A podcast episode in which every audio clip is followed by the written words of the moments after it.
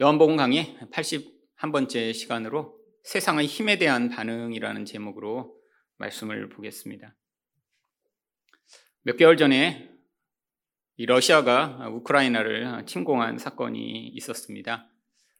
저도 궁금해서 유튜브에서 이 전쟁이 왜 일어났고 도대체 어떤 일이 벌어지고 있는지를 찾아보기 시작했습니다. 그랬더니 이 우크라이나 전쟁만이 아니라 유튜브에 있는 많은 전쟁 이야기들이 연관해서 뜨기 시작했죠. 아, 그래서 지난 몇 개월 전부터 사실 평생 그렇게 전쟁에 많은 관심이 없었는데 하나하나 보게 되다 보니까 뭐 제1, 2차 세계대전부터 베트남 전쟁, 뭐 한국 전쟁을 비롯해 아니 수천 년 전에 있었던 전쟁의 이야기 또 전쟁과 관련된 많은 영상들이 연관돼 뜨기 시작했고요. 그것들을 하나하나 보기 시작하는 것이 음, 상당히 재미있었습니다. 그런데 그런 전쟁과 관련된 전쟁사를 계속해서 보다 보니까 한 가지 공통된 특징이 있더군요. 이 전쟁이라는 건 참 얼마나 참혹한 것인가요?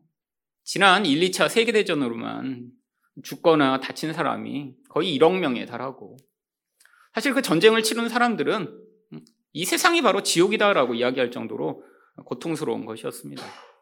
프랑스와 독일과 같은 전쟁의 직접적 그런 피해를 본 나라들은 모든 집안에 아버지와 작은아버지 등 모든 남자 어른이 한 명도 죽지 않은 그런 집이 없었다라고 할 정도로 그런 고통스러운 일이었죠. 작게는 몇만 명에서 많게는 수천만 명까지 이렇게 죽었던 이 모든 전쟁. 이게 바로 인간의 욕망이 만들어낸 또 이 세상의 악이 만들어낸 참 가장 참혹하고 가장 비참한 결과라고 하는 것입니다. 그런데 이 전쟁에 무엇이 가장 많이 드러나나요? 결국 엄청난 이 세상의 힘이 이 전쟁을 위해 쏟아 부어지죠. 정말 상상할 수도 없을 만큼의 많은 돈, 많은 사람들, 많은 물자. 근데 이 모든 것들이 결국 파괴라고 하는 서로 죽고 죽이는 이 비참한 결과로 달려가고 있는 것입니다. 이 전쟁과 관련된 영상들을 보다 보니까 참 이 세상의 힘과 그것이 만들어내는 이 결과라는 것이 계속 반복적으로 인간을 파괴하고 모두를 불행하게 만드는 엄청나게 악한 결과라는 것을 다시 한번 확인하게 됐죠. 여러분, 이 세상은 엄청난 힘을 가지고 있습니다. 근데 이 힘이 대부분 어떻게 발휘되나요? 결국 사람들을 파괴하고 더 불행하게 만드는 일로 사용되죠. 이 모든 전쟁이 왜 일어나나요? 결국 인간이 가지는 욕심 때문입니다. 내가 누리고 있는 이 풍요를 더 많이, 더 오랫동안 누리고자 결국 주변에 있는 나라들을 침공하고 사람들을 죽이기 시작하면서 이 전쟁이 일어나는 것이죠. 이 힘에 대한 열망, 또 그 힘이 어느 정도 축적이 되었을 때 그것으로 다른 사람을 내가 파괴해도 될 만한 그런 힘을 가졌다라고 생각할 때 이 전쟁들이 일어나면서 결국 인간은 끊임없이 이 힘에 대한 열망과 그 결과로 서로를 파괴하는 그러한 역사를 만들어냈던 것입니다. 이 세상의 힘에 대한 이런 통찰과 가장 관심이 많았던 사람이 바로 요한입니다. 요한은 성경에서 그래서 이 세상이라는 단어를 어느 누구보다 많이 어, 사용했죠. 그런데 이 세상에 대해 도대체 무엇을 보여주고자 한 것일까요? 오늘 말씀을 통해 바로 예수님이 이 세상의 힘에 대해 어떻게 반응하신지를 살펴보므로 우리가 이 세상의 힘에 대해서 어떻게 반응해야 되는지를 살펴보고자 합니다. 그렇다면 세상의 힘 앞에서 성도는 어떻게 반응해야 하나요? 첫 번째로 예수님이 세상보다 강하심을 믿어야 합니다. 1절 말씀입니다. 예수께서 이 말씀을 하시고 제자들과 함께 기도원 시내 건너편으로 나아가시니 그곳에 동산이 있는데 제자들과 함께 들어가시니라. 13장에서 17장에 이르는 긴 예수님의 강화 기도가 마치신 뒤에 예수님은 게세메나이라고 하는 곳에 가셔서 마지막 하나님께 올리는 기도를 드리셨습니다. 바로 그 이야기가 기록되어 있는 것이죠.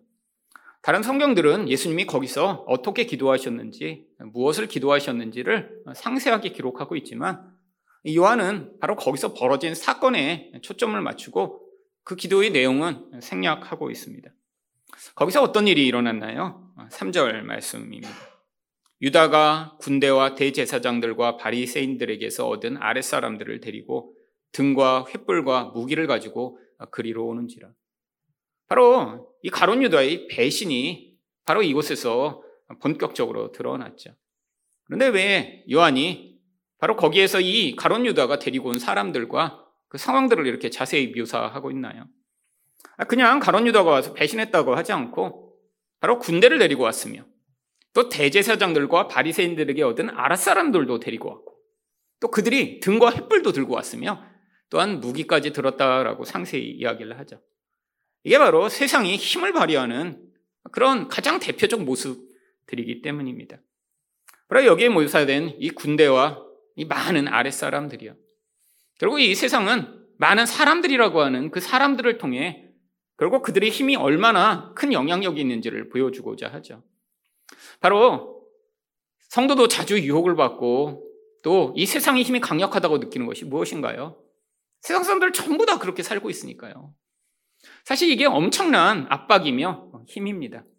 다른 말로 이야기하면 유행이죠. 다른 말로 이야기하면 세상의 문화고요. 아니, 세상 사람들이 살아가는 방식이죠. 돌아보면 전부 다 바로 이런 세상의 힘을 추구하고 세상 편에 서며 그 세상이 주는 그 쾌락과 안정에 대한 열망을 가지고 살아가다 보니까 전부 다 모두 살아가는 그 방식을 따라가는 것이 훨씬 쉽고 그렇지 않은 방식을 추구하는 것은 오히려 쉽지 않은 것이죠. 그런데 사람들이 다 이렇게 전부 다 따라가는 모두 다 선 방식이 무엇인가요? 바로 예수 그리스도의 길을 반대하며 결국 자신들에게 방해가 되는 것은 죽이고 없애고 결국 자신들의 욕망을 충족하고자 하는 그런 결과죠. 왜 바리새인들과 서기관들이 이렇게 예수님을 죽이고자 한 것일까요? 자기들의 지위와 영향력에 방해가 되니까요. 이게 바로 세상의 방식입니다. 세상 사람들이 추구하는 것이죠. 여러분, 세상의 모든 전쟁은 결국 나만 살고 남을 죽여서 내 이익을 극대화하는 그 결과로 나타나는 것입니다. 아, 모든 군인들은 결국 몇몇 사람들의 그런 욕망의 희생물이 되어 가는 것이죠. 여러분, 지금 우크라이나에서 벌어지고 있는 이 모든 전쟁, 지금 이 푸틴이라고 하는 사람이 이 욕심을 내며 이 전쟁을 일으키고 이 모든 일들을 하고 있는데 군인들은 무슨 죄인가요? 거기 가서 죽고 싶지 않아서 도망을 치고 심지어는 반역을 하면서까지도 억지로 끌려가 결국 희생양이 되고 있는 이 모든 일들이. 근데 여기도 좀 똑같은 거예요. 여기 지금 온 이 군대와 여기 있는 이 종들이 지금 예수님을 잡아 죽이고자 하는 그런 열망을 가지고 찾아온 게 아닙니다. 결국 여기 이 주체가 되는 이 사람들, 소수의 힘을 가진 사람들이 이 힘을 빼앗기고 싶지 않아서 다른 사람들을 자신의 도구가 되도록 만들어 자신을 위해 이 모든 일들을 하게 하는데 그 방식은 항상 무엇인가요? 경쟁자들을 제거하고 남을 파괴하여 나의 욕망을 끊임없이 추구하고자 하는 방식으로 나타나는 것이죠. 여러분, 이들은 이 힘을 행사하는 그러한 도구들을 가지고 있습니다. 여러분, 이들이 그냥 온 게 아니에요. 다 무기를 챙겨왔습니다. 칼과 몽치라고 하는 새로 된 이런 새 몽둥이를 들고 와서 누군가 자기들이 이 힘을 행사하는데 방해를 하면 이 모든 것들을 파괴하면서까지 자신의 뜻을 이루려고 하는 것이죠. 여러분 세상에서 과학기술이 가장 발전된 분야가 어딘 줄 아세요? 바로 전쟁 무기입니다. 여러분 모든 우리가 사용하는 이런 과학기술의 발전은 원래는 전쟁을 위해 만들어진 결과가 서서히 이제 민간으로까지 확산되면서 누리고 있는 부분들이 굉장히 많습니다. 왜? 남을 죽이고 파괴하는 데는 최선의 최고의 힘이 발휘되어야 하니까요. 여러분 우리가 이렇게 쉽게 잘 누리고 있는 이 모든 반도체의 결과들 그것을 우리 휴대폰도 쓰고 TV도 보고 쉽게 전화도 하고 이 영상도 이렇게 쉽게 쓸 수 있는데 이 모든 것도 다 원래는 남을 죽이고 파괴하는 이 전쟁의 결과로 나타난 그런 기술들이 이제 민간으로 확산되게 된 것이죠. 여러분, 세상은 이렇게 남을 파괴하는데 엄청난 힘을 쏟고 무기들을 만들어내며 그것으로 자기의 힘을 과시하고자 합니다. 여러분, 그런데 여기에 왜 상징 가운데 등과 횃불이 나오는 것일까요? 이 밤의 영향력, 이 빛과 반대되는 예수님이 가져오시는 이 생명의 영향력과 반대되는 이 밤을 이 세상도 두려워하는 것이죠. 아, 이 밤을 없애겠다. 이 어둠을 우리가 떨쳐나가 우리가 얼마나 강한 존재인지 드러내겠다라고 그들은 이야기하지만 이 세상이 만들어내는 이 힘과 그 영향력으로는 어두움 가운데 결국 일시적이고 아주 적은 부분만 영향을 미칠 수 있는 이 횃불에 불과하다라고 하는 것입니다. 요한복음에서 예수님은 끊임없이 나는 생명의 빛이라고 말씀하십니다. 여러분, 인간이 불행하고, 인간이 어둡고, 인간이 고통스러운 이유는, 아, 이런 세상의 힘, 우리가 늘 추구하는 그 힘들이 약하거나 적게 가지고 있어서가 아닙니다. 많은 사람들은, 아, 내가 이렇게 힘든 이유가 내가 능력이 조금 더 많으면, 아, 그러면 괜찮을 텐데, 라고 생각하거나, 아, 내가 돈만 조금 더 많이 있으면, 아, 이렇게 고통스럽지 않을 텐데 생각하지만, 여러분, 인간이 어두운 이유는 영적 생명이 고갈돼서 인간이 이렇게 어둡고 고통스러운 것이지. 우리가 세상에서 이 세상 사람들이 추구하듯이 이런 힘을 더 많이 가지고 있으면 그래서 나에게 방해되는 모든 방해물들을 다 제거하고 나면 우리가 자유를 얻고 빛을 얻는 것이 아니라는 것을 이들이 들고 온 이 횃불과 이 불로 보여주고자 하는 것이죠. 여러분, 이런 세상의 영향력 눈에 보이는 이 영향력 가운데 실제로 그 영향력의 근원에 있는 것이 무엇인가요? 에베소 2장 2절은 이렇게 이야기합니다. 그때 너희는 그 가운데서 행하여 이 세상 풍조를 따르고 공중의 권세 잡은 자를 따랐으니. 여러분, 사람들이 다 이렇게 세상의 풍조를 따라가며 눈에 보이는 힘을 의존하고 살아가는 그 근원 안에 공중의 권세 잡은 자라고 하는 마귀적 영향력이 존재한다라고 하는 것이죠. 여러분 결국 이 빛과 어둠의 싸움은 눈에 보이는 세상에서의 싸움이 아닙니다. 사람들이 다 옳다라고 추구하는 사람들의 이 라이프 스타일과 문화는 그 근원 안에 이 마귀적인 영적 영향력이 강력하게 영향을 미치고 있음을 이야기하고 있는 것이죠. 여러분, 이 세상이 결국 무엇을 하고자 하나요? 예수님을 잡아 죽이고자 하죠. 여러분, 내 예수님이 이런 상황을 모르시고 계시다가 갑자기 잡히신 것인가요? 그게 아님을 사절이 이렇게 이야기합니다. 예수께서 그 당할 일을 다 아시고 나아가 이르시되 너희가 누구를 찾느냐. 여러분, 이미 모든 것들을 알고 계시면 예수님이 이걸 피하실 수 있잖아요. 아니, 겟세만에 나를 잡으러 온다라는 걸 아셨다라고 하면 다른 곳으로 기도하러 가셨으면 되잖아요. 여러분, 이 세상은 이렇게 예수님을 잡아 죽이려고 하는데도 예수님이 그것들을 다 알고 계시면서 피하셨다라고 하는 것은 이 세상의 힘으로 예수님을 파괴할 수 없음을 보여주는 근원적인 것이죠. 더 이 세상이 당장 행하고자 하는 일보다 더 의미 있고 강력한 하나님의 뜻이 그 안에 있음을 보여주고 있는 것입니다. 여러분, 누구를 찾냐고 예수님이 물어보시니까 바로 5절에서 그들이 뭐라고 대답하나요? 대답하되 나사렛 예수라 하거늘 이르시되 내가 그니라 하시니라. 그를 파는 유다도 그들과 함께 섰더라. 여러분 누굴 찾냐면 당연히 나사렛 예수를 찾는다고 했죠. 예수님이 거기에 답합니다. 내가 그노라. 여러분 여기서 그냥 아, 나야. 니네들이 찾는 사람이 예수가 나야. 라고 그냥 답하신 것 같지만 여기에 내가 그니라라고 하시는 이 예수님의 답은 이 요한복음에서 계속해서 예수님이 하나님의 무엇인가를 자기 이름으로 보여주실 때 사용하신 특별한 용어입니다. 헬라어로 이 내가 그니라를 에고 에이미라고 하는데 영어로는 그냥 I am입니다. 어떻게 이야기하면 그냥 내가 그나라고 이야기한 그런 의미일 수도 있지만 근데 이 I am이라고 하는 표현이 바로 하나님의 이름을 이야기할 때 사용하는 표현이죠. 여러분 구약 성경에서 하나님이 자신의 이름을 계시하신 적이 있습니다. 출애굽기 3장 13절부터 14절입니다.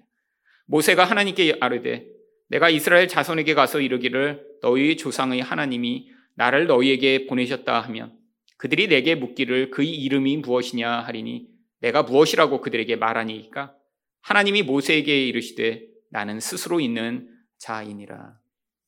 여러분 모세에게 하나님이 자기 이름을 뭐라고 계시하셨어요? 나는 스스로 있는 자다.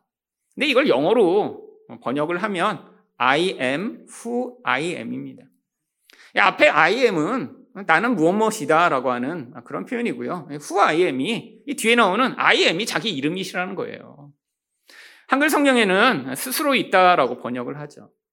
원어적 의미로는 나는 계속해서 존재하고 있는 그 존재자다라고 하는 의미입니다.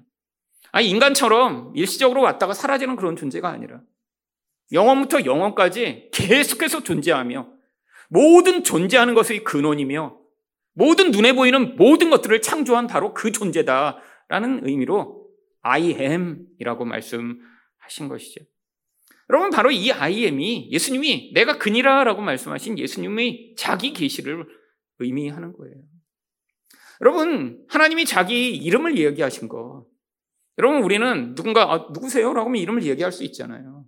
근데 하나님은 자기 이름 안에 하나님의 본질과 영광을 담아 놓으셨습니다.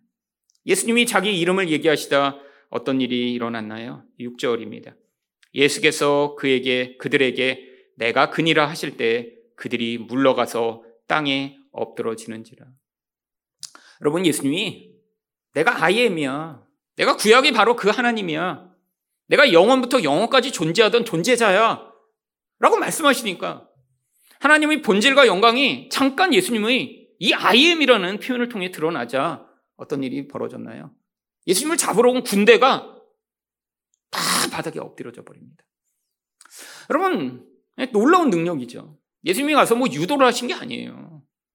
아니, 뭐 요즘 사람들 이렇게 쓰러뜨린다고 가끔씩 미국에 있는 뭐 어떤 목사들이 이렇게 손을 흔들고 막 그래서 운동장에 있는 사람들이 쓰러지는데 뭐 예수님이 뭐 그걸 따라 이렇게 손을 흔드신 것도 아닙니다. 여러분, 뭐 장풍이 나갔나요? 아니에요. 예수님이 말씀 가운데 예수님이 누구신가 그 본질을 지금 보여주신 거예요. 내가 하나님이다. 내가 창조자고 나는 영원부터 영원까지 존재하는 존재자야. 여러분 이 창조주 하나님을 잡으러 온 인간들이 무엇인가요? 사실 순간적으로 사라질 피조물에 불과한 존재들입니다. 아무리 무기를 들고 왔어도 아무리 그들이 수가 많아도 그들은 사라져버릴 먼저 같은 존재인 것이죠. 여러분, 예수님이 왜 이런 말씀으로 그 모습을 보여주셨나요? 여러분, 그들이 이 힘을 가지고 예수를 잡으러 왔어도 진짜 강한 분이 우리 예수님이심을 우리들에게 보여주시고자 하신 것이죠. 여러분, 예수님이 잡혀가시지 않으려면 어떻게 하시면 됐어요? 그냥 몇 번만 더 얘기하시면 되잖아요. 에고에이미, 에고에이미 하면 그냥 다 쓰러져서 다 죽었을 텐데. 그냥, 그리고 나서 예수님이 잡혀가십니다. 여러분, 예수님이 이 땅에 계실 때 예수님은 이 세상과 같은 방식으로 자신의 힘을 드러내시지 않았어요. 아니, 우리가 열망하는 그런 방식이요. 아니, 제자들도 열망했던 방식이요. 어떤 방식이요? 예수님이 로마 군대보다 더 강력한 권세를 가지고 그들을 핍박하고 억압하는 자들을 다 무찌르고 왕이 되셔서 그들을 통치하며 그들이 열망하던 그 풍요와 권세를 나눠주시기를 열망했는데 그런 세상의 방식으로 하나님의 힘을 보여주시지 않았어요. 왜? 그거는 세상이 추구하는 세상의 방식이기 때문이죠. 여러분, 눈에 보이는 이 세상의 힘은 아무것도 아닙니다. 언젠가 다 사라져 버릴 거예요. 여러분, 다 초계와 같이 불살라진다라고 얘기를 하죠. 초계가 무엇인가요? 볕단을 초계라고 얘기합니다. 여러분, 이 볕단처럼 불에 잘 타는 게 없잖아요. 시골에서 저도 어려서 할아버지 댁에 가면 아, 이렇게 아궁이에 불을 떼는데 맨 밑에다는 뭘 쌓아놓나요? 나무를 이렇게 장작을 쌓아놓죠. 근데 꼭 거기다 뭘 해요? 볕단에다가 이렇게 불을 탁 붙이면 볕단이 불이 확 타오릅니다. 그거 쏟아 넣으면 불이 얼마나 훌훌 타는지 나중에 금방 사라지는 세상이 그렇다라는 거예요. 영원할 것 같은 이 세상이 결국에는 하나님 나라를 위한 일시적인 존재에 불과하다는 거죠. 여러분, 근데 언젠가 예수님이 다시 오셔서 이 세상이 아무것도 아니면 우리 예수님이 어떠신 분이신가? 진짜 그분의 모습과 영광을 보여주실 거예요. 여러분, 그때의 그 그림을 요한계시록 19장 15절과 16절은 이렇게 얘기합니다.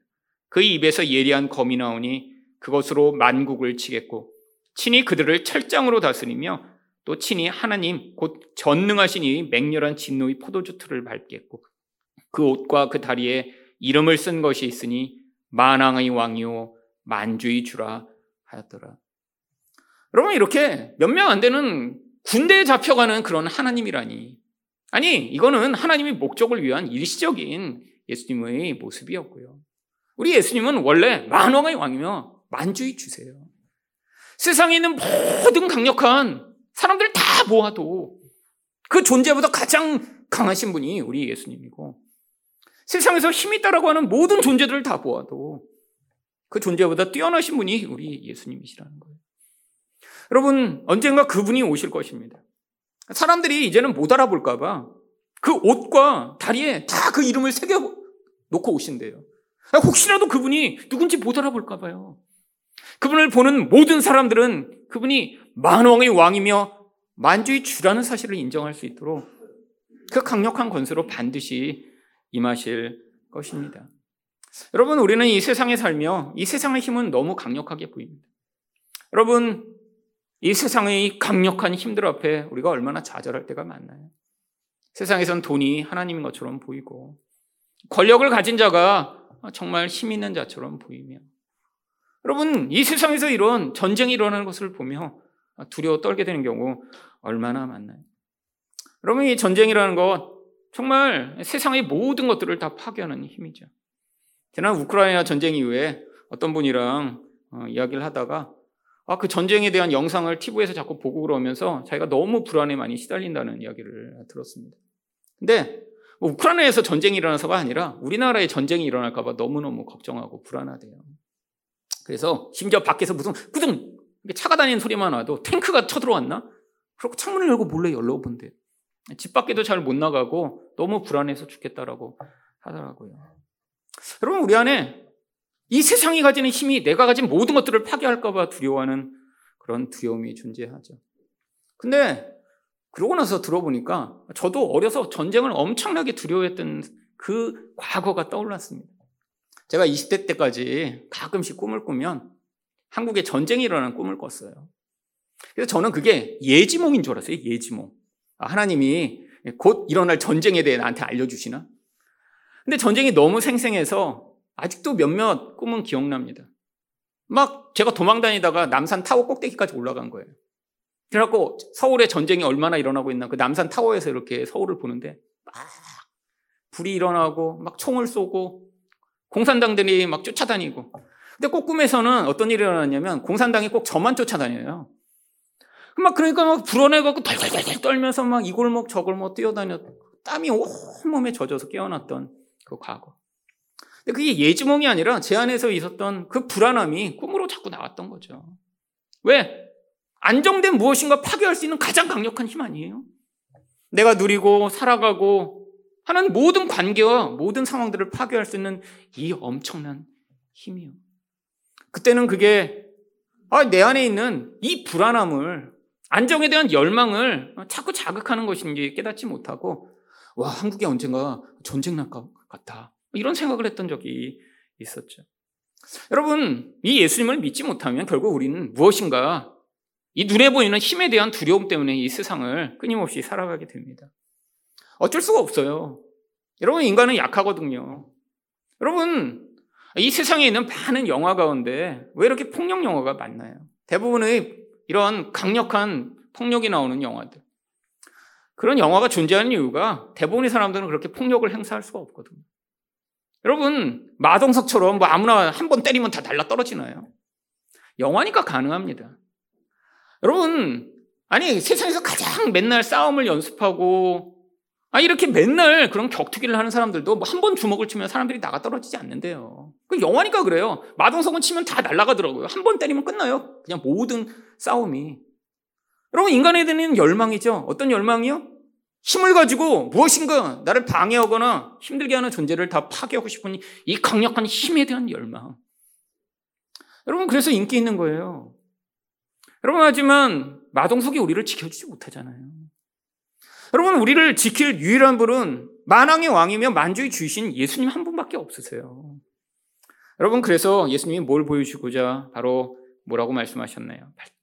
8절 하반절과 9절을 보시면 나를 찾거든 이 사람들이 가는 것을 용납하라 하시니 이는 아버지께서 내게 주신 자 중에 하나도 잃지 아니하였사옵나이다 하신 말씀을 응하게 하려 함이니라.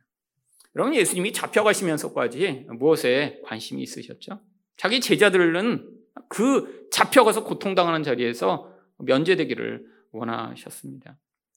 여러분, 이게 예수님이 하나님의 뜻을 이루기 위해 여기서는 지금 자신의 힘을 드러내시지 않고 잡혀가시지만 바로 하나님의 백성들은 예수님이 끝까지 보호하시고 보존하시는 분이심을 보여주고자 하는 것이죠. 하나님의 뜻이 무엇인가요? 요한복음 6장 39절에 나를 보내신 이 뜻은 내게 주신 자 중에 내가 하나도 잃어버리지 아니하고 마지막 날에 다시 살리는 어, 이것이니라. 여러분 우리를 향한 하나님의 뜻이에요. 여러분 이걸 믿지 못하면 우리는 세상에서 두려워하며 살게 됩니다. 이 세상의 힘이 가져오는 그 강력한 힘 앞에 끊임없이 두려워하거나 아니면 그 힘에 대한 열망으로 세상을 살아가게 되죠. 여러분들 세상이 우리를 절대로 지켜주지 못합니다. 아무리 많은 돈도 아니 최고의 권력자를 여러분이 알고 있어도 그가 여러분을 지켜줄 수 없죠. 여러분 우리 예수님이 이러신 분이심을 믿어야 됩니다. 여러분 우리 인생에서 다양한 일들이 일어나요. 여러분 인간은 약한 존재고 우리가 그래서 붙들 어떤 대상이 필요한데 여러분 우리 인생의 본질을 붙들고 계신 이 약속을 하고 계신 예수님을 붙들지 못하면 이 세상의 힘이 결국 우리를 지켜주지 못하는데도 그것에 속아 살아가게 되죠. 여러분 구약에서 바로 다윗이 결국 그 죽음의 위험과 고통을 지나가며 무슨 고백을 하게 되었나요? 시편 27편 1절을 보시면 여호와는 나의 빛이요 나의 구원이시니 내가 누구를 두려워하리요 여호와는 내 생명의 능력이시니 내가 누구를 무서워하리요 여러분 우리가 정말 무엇을 두려워해야 하나요? 우리 하나님이 우리를 지키실 것이라고 약속하셨고 우리 예수님이 만왕의 왕이며 만주의 주시라면 우리 예수님을 두려워하고 예수님을 믿어야죠. 여러분 우리가 예수님이 이러신 분이심을 믿지 못하면 이 세상의 힘이 우리를 끊임없이 유혹하고 두렵게 할 것입니다.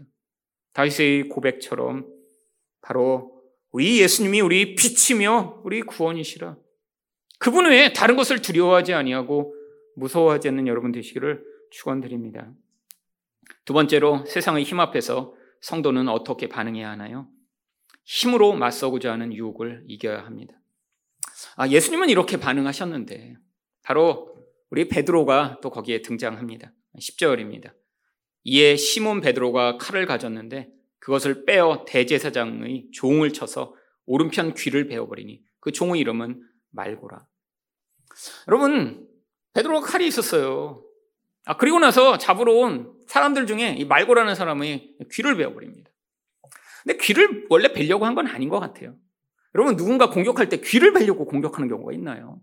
원래 머리를 치려고 그랬는데 아마 놀라서 피하다가 귀가 베어져 버린 것이죠. 여러분 근데 이거 참 진짜 어리석은 행위 아니에요? 아니 지금 제자들 겨우 12명입니다. 거기다 가룟유다 한명 빠졌어요. 예수님은 합해봐야 12이고 예수님은 싸울 의지가 없으세요 지금 전혀.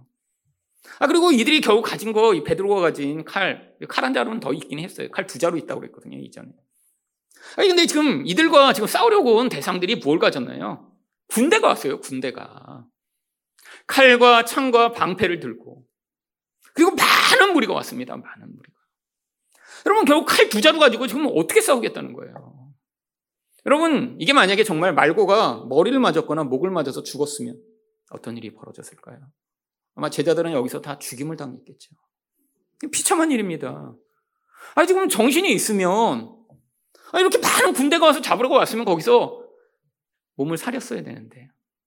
지금 바로 앞에 예수님께 뭐라고 얘기했어요? 내가 죽기까지 예수를 위해 충성하며 예수를 따르겠다고 얘기는 해놨죠. 혈기는 많죠. 그러니까 그냥 상황 안 보고 일단 칼을 휘둘러 버린 거예요. 여러분, 아, 그랬으면 이 죽음 죽기를 각오한 거 아니에요? 상황적으로 그렇죠. 가만히 있었으면 오히려 풀려날 수 있는데 아, 지금 거기서 그렇게 지금 아, 지금 충동질했다가 죽을 수도 있는 상황인데 예수님이 칭찬해 주셔야 되는 거 아닌가요? 야, 네가 내 생명을 위해 이렇게 애썼구나. 베드로 너 믿음직하다. 근데 뭐, 예수님 뭐라고 하세요? 11절입니다. 예수께서 베드로더러 이르시되 칼을 칼집에 꽂으라. 아버지께서 주신 잔을 내가 마시지 아니하겠느냐. 여러분 세상에서 벌어지는 이 힘의 싸움에 지금 힘으로 대항해서 안 될 일이에요. 예수님은 그 모든 결정이 무엇에 따라 행하셨나요? 하나님의 뜻에 따라 행하셨습니다. 여러분 다른 성경에서 바로 거기서 예수님이 베드로에게 뭐라고 더 이야기를 하셨나요? 마태복음 26장 52절입니다. 이에 예수께서 이르시되 칼을 가지는 자는 다 칼로 망하느니라. 여러분 칼이 무엇인가요? 세상이 결국 자신의 힘을 드러내는 도구를 이야기합니다.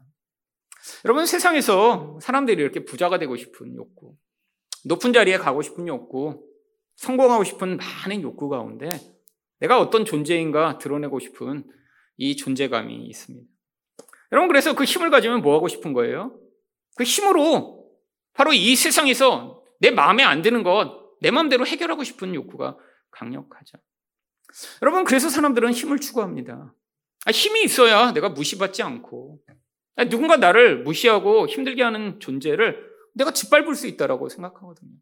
아, 세상에서 너무 당연하고 자연스러운 것입니다. 여러분 한국에도 그런 속담 있잖아요. 애들부터 다 아는 사촌이 땅을 사면 배가 아프죠. 여러분 가까운 사람, 나랑 경쟁하는 사람보다 내가 더 나은 존재가 되어야 돼요. 아니 성경적 입장에선 최악의 속담입니다. 하지만 의미가 있어요. 이게 인간의 본성을 보여주거든요. 아니 어떤 다른 사람이 뭐 부자가 됐다는 건 그럴 수 있다라고 하는데 나랑 늘 경쟁하고 비슷한 수준에 있는 사람이 나보다 잘난 존재가 되면 우리는 질투심을 느끼고요. 근데 그 대상이 내가 미워하는 존재예요. 그럼 어떤 열망이 우리 안에 강력한 줄 아세요? 그 존재가 잘못되고 망하기를 열망합니다. 사실 몇 년 전에 제가 고등학교를 졸업하고 처음으로 고등학교 동창회 한번 갔었습니다. 너무 궁금해서 가봤어요. 한 30년 됐는데 얘네들은 어떻게 됐을까?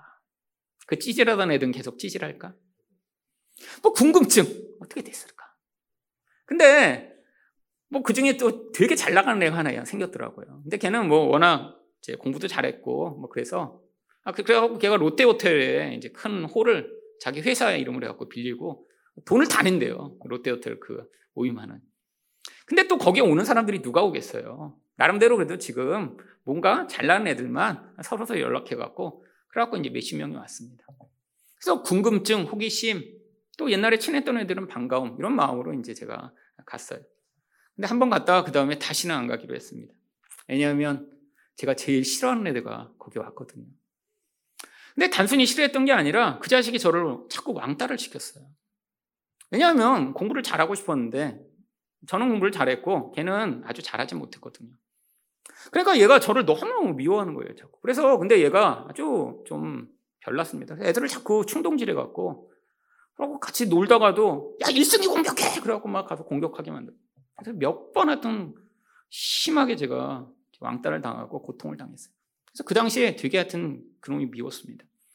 그런데 공부를 잘 이렇게 못했는데 이 자식이 이렇게 막 기질이 막 이렇게 되게 충동적이고 또 막 나서기 좋아하고 그래갖고 걔가 뭐 반장도 하고 막 그러면서 나중에 이제 고3을 마치면서 학교를 쓰는데 얘가 자꾸 이제 고대를 써달라고 선생님한테 가서 얘기하는 거예요. 그랬더니 선생님이 이놈아 넌 고대하면 100% 떨어져. 근데 얘는 자기 그래도 고대 떨어졌다는 거 남한테 증명하고 싶다고. 그래갖고 고대를 썼어요. 그래서 내가 역시 바보 같은 자식. 그런데 고대를 붙었어요. 왜냐면 제가 시험 쳤던 바로 그 해에 수학이 너무 어렵게 나오면서 수학 평균이 10점대가 나와버린 거예요. 원래 50 몇 점 나오고. 저도 늘 뭐 수학 한두 개 틀렸는데. 근데 그때 거의 다 틀렸어요. 그래서 원래 공부 잘하는 애들은 다 떨어지고 수학이 원래 관계 없던 애들이 그냥 원래 그 점수였으니까 다 붙어버렸는데 그 이런 이상한 일이 벌어져 버린 거예요. 그럼 그때 일단 화가 났어요. 근데 뭐 일단 저를 그때부터 이제 안 봤죠. 그리고 30년 만에 만난 거예요. 그러니까 제 안에 그런 생각이 있었어요. 그 자식이 뭐 고대는 갔지만 그 성적으로 그렇게 갖고 우연히 갔으니 가서 인간, 인생이 망가졌겠지. 근데 그 자리에 와봤는데 CJ에서 제일 유명한 무슨 PD가 됐대요. 근데 이름만 되면 다 알더라고요. 오, 너가 그거 만들었어? 무슨 프로, 프로, 프로. 여러 프로를 걔가 만든 거예요. 그러더니 걔가 이렇게 약간 띠꺼운 눈으로 저보고 그런 거야. 어, 유승아, 너 뭐 하고 있어? 그랬더니 내가 어, 목사야 그랬더니 어, 목사야! 그 눈빛. 30년 전이 생각이 딱 나더라고요. 그래서, 그래서 안 가기 시작했습니다. 그 자식 보기 싫어서. 여러분, 그 띠꺼운 눈빛으로 그 당시에는 그래 그때 공부 좀 잘했는데 어, 그런데 목사가 됐어. 이 눈빛으로 저에게 그 1초 만에 모든 것을 다 쏘아버린 거예요. 여러분 그래서 제가 느꼈습니다. 아 동창회 사람들이 갔다 와서 이렇게 마음이 상하는 이유가 이거였구나.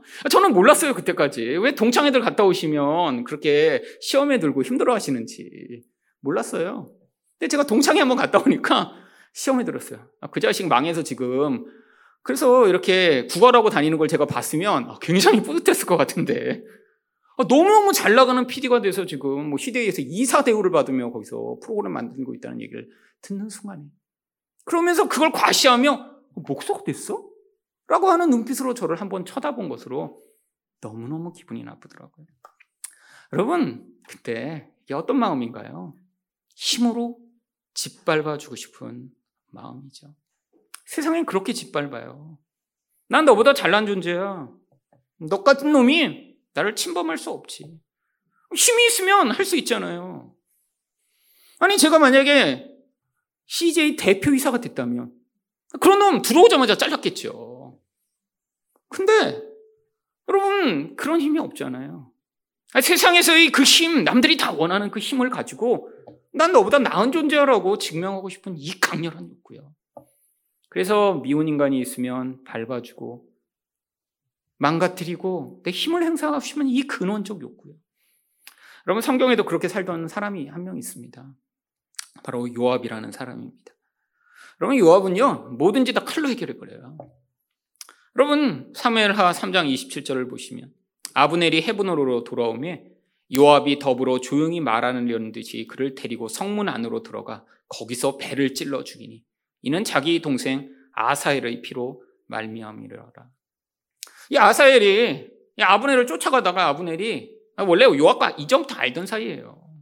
그러니까 야 너 나 쫓아오면 너 죽을지도 몰라. 절로 가 절로 가 하면서 막 도망가다가 그러다가 이 아사엘이 너무 빨라갖고 쫓아오니까 창 끝으로 밀어내려고 밀었는데 너무 빨리 쫓아와서 이 창 끝이 배를 뚫고 지나가면서 요압의 동생이 죽어버렸어요.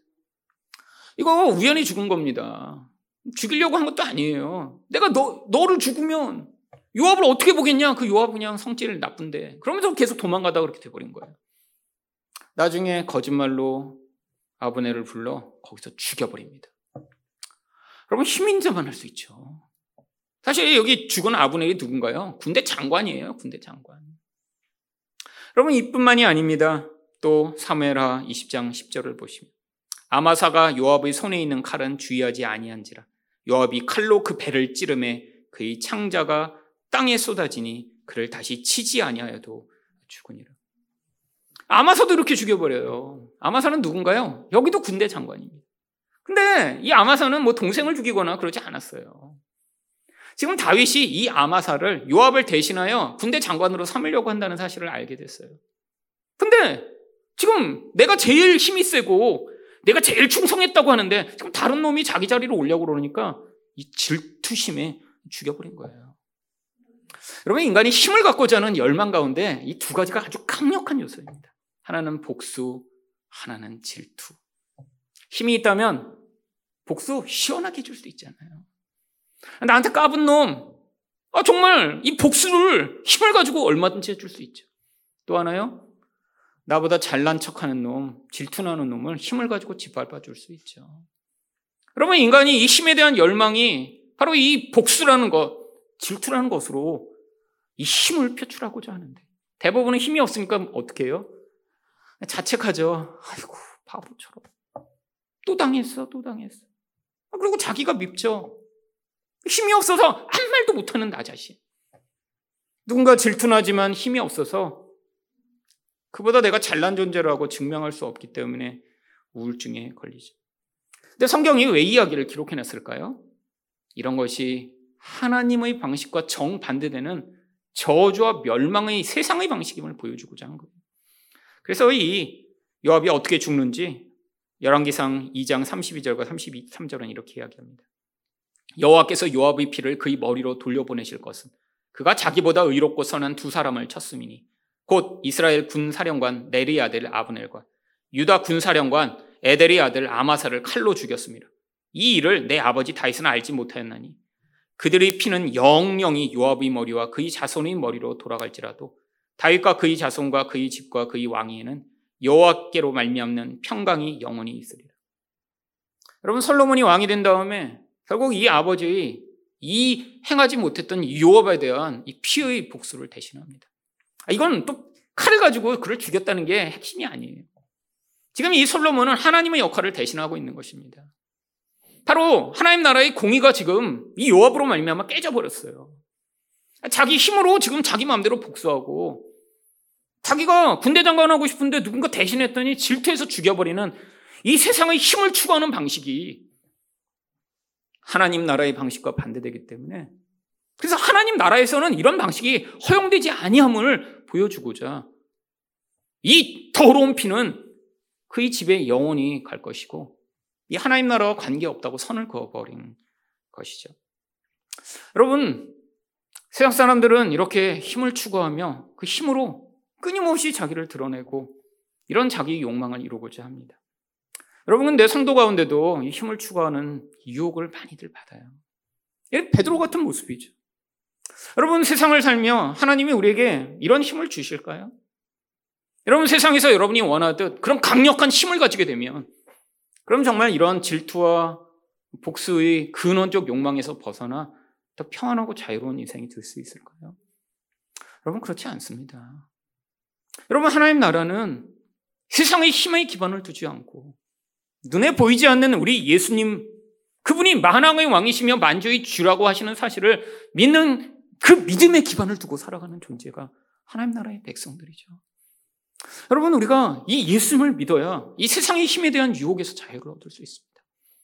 세상에서 우리가 아무리 큰 힘을 가져도 우리는 절대로 참 하나님의 백성이 누리는 이 자유를 이 세상의 힘으로는 얻을 수 없기에 여러분 우리 하나님을 경외하는 우리 하나님이 진짜 어떠신 분이신가 믿음으로 그분을 믿는 그 믿음을 말미암아 이 세상의 힘의 유혹에서 벗어난 여러분 되시기를 축원드립니다.